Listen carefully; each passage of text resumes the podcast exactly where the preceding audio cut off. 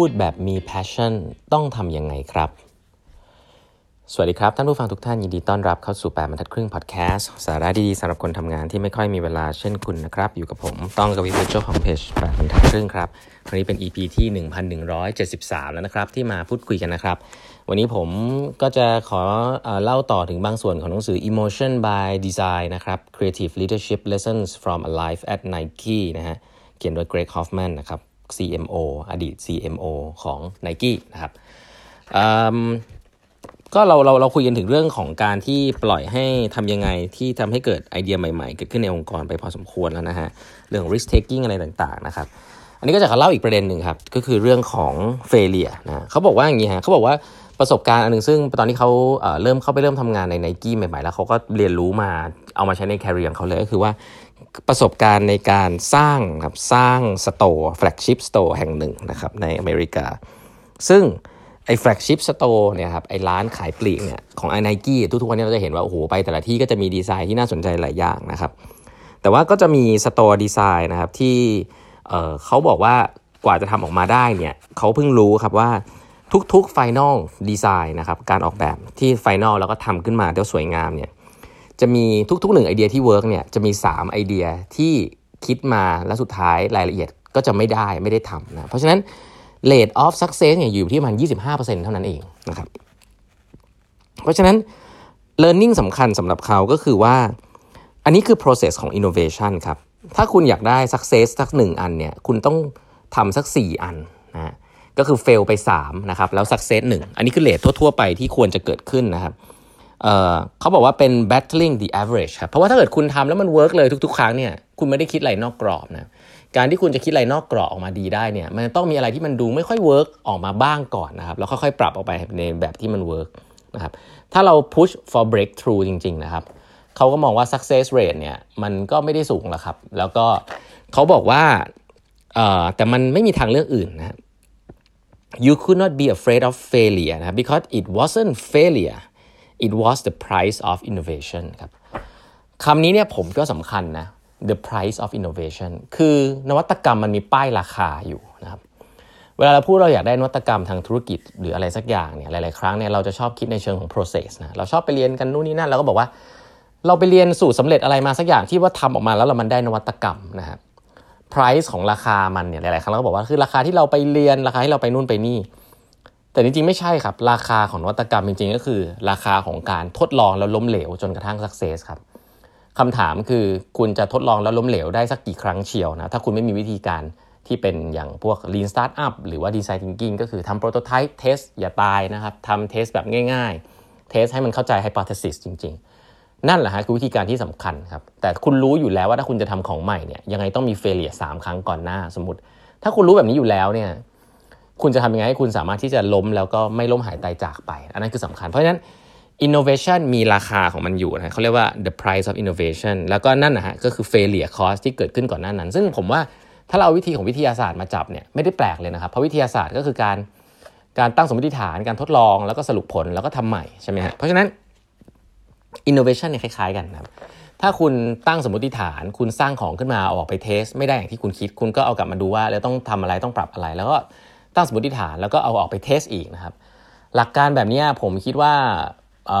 ในเชิงของสตาร์ทอัพที่ใช้ lean startup เนี่ยจะเข้าใจเรื่องนี้ดีนะครับ ใครสนใจก็ลองศึกษาดูได้ แต่หนังสือเล่มนี้เนี่ยเป็นหนังสือเกี่ยวกับ marketing นะครับ แต่ผมว่าหลักการที่เขาพูดเนี่ย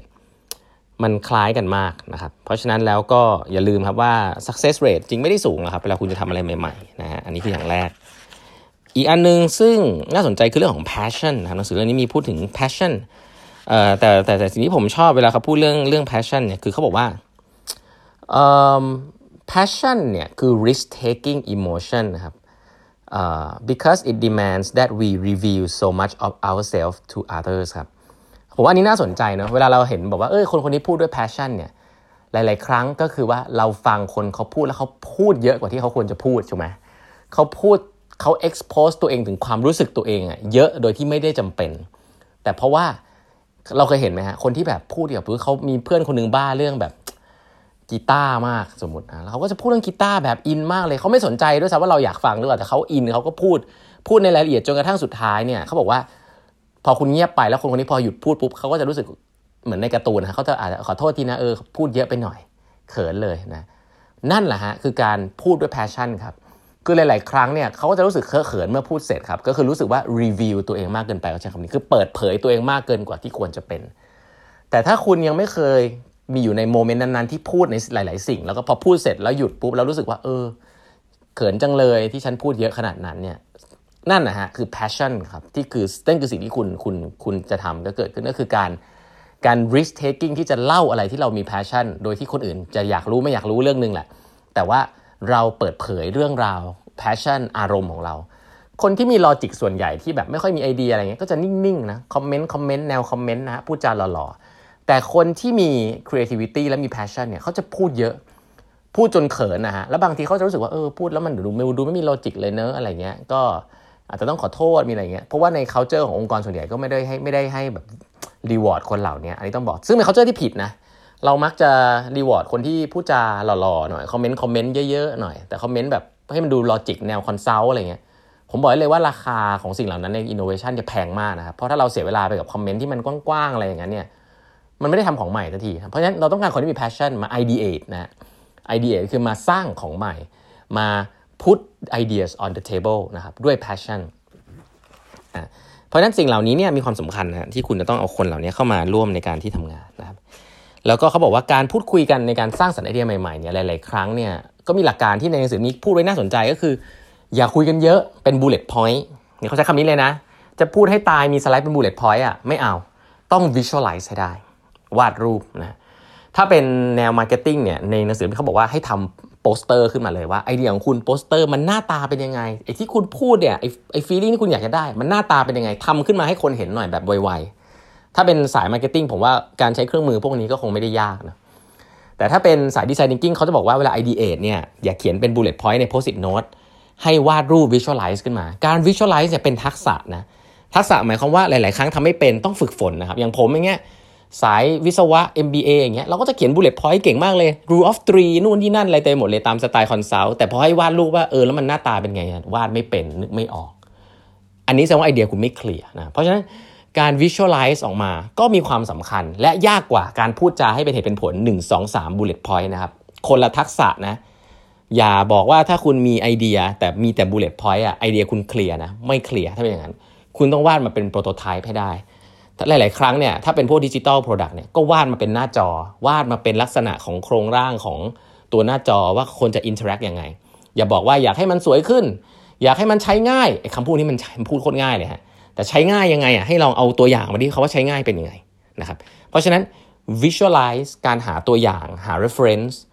สำคัญมากนะครับหลาย ๆ ครั้งมัน represent ไอเดียเราได้ดีกว่าแค่ bullet point แล้วก็บอกให้คนไปหาแล้วก็ไม่ถูกใจเราสักที ผู้บริหารเป็นแบบนี้เยอะนะฮะคือโยนภาระกลับไปให้คนทำงาน เพราะคอมเมนต์มันกว้างมาก แบบนี้เนี่ย innovator ทำงานยากนะครับเพราะฉะนั้นเวลาจะ get feedback เวลาจะขอ feedback อะไรนะฮะเวลาให้สร้างไอเดียขึ้นมาเป็น prototype นะครับถ้าเป็นลักษณะของหนังสือไนกี้เนี่ยเขาจะบอกว่า ทำเป็นโปสเตอร์ขึ้นมานะทำเป็นโปสเตอร์ขึ้นมาให้เห็นภาพเบื้องเบื้องต้นว่าคุณหมายถึงอะไรนะเพราะฉะนั้นการทำไอเดียเป็น visualization เป็น prototype สำคัญมากเป็น process ของการ learning ที่เร็วนะครับ ไม่ใช่ว่าเรามีไอเดียอย่างเดียวแล้วเขียนเป็น bullet อย่างเดียว อันนี้มันจะไปถึงพาร์ทโปรโตไทป์ค่อนข้างยากนะอันนี้ก็เป็นเทคนิคหนึ่งซึ่งผมว่าหนังสือเล่มนี้บอกไว้นะครับ แล้วก็มันจะลิงก์กับพวกดีไซน์ thinking ดีสาระค่อนข้างเยอะก็พยายามจะแมทช์ว่าองค์ความรู้พวกนี้มันก็มีวนๆอยู่นะแล้วคล้ายๆกัน นะครับลองเอาไปใช้ดูได้นะวันนี้เวลาหมดแล้วนะครับฝากกด subscribe แบบทัดครึ่ง podcast ด้วยนะฮะแล้วพบกันใหม่พรุ่งนี้นะครับ สวัสดีครับ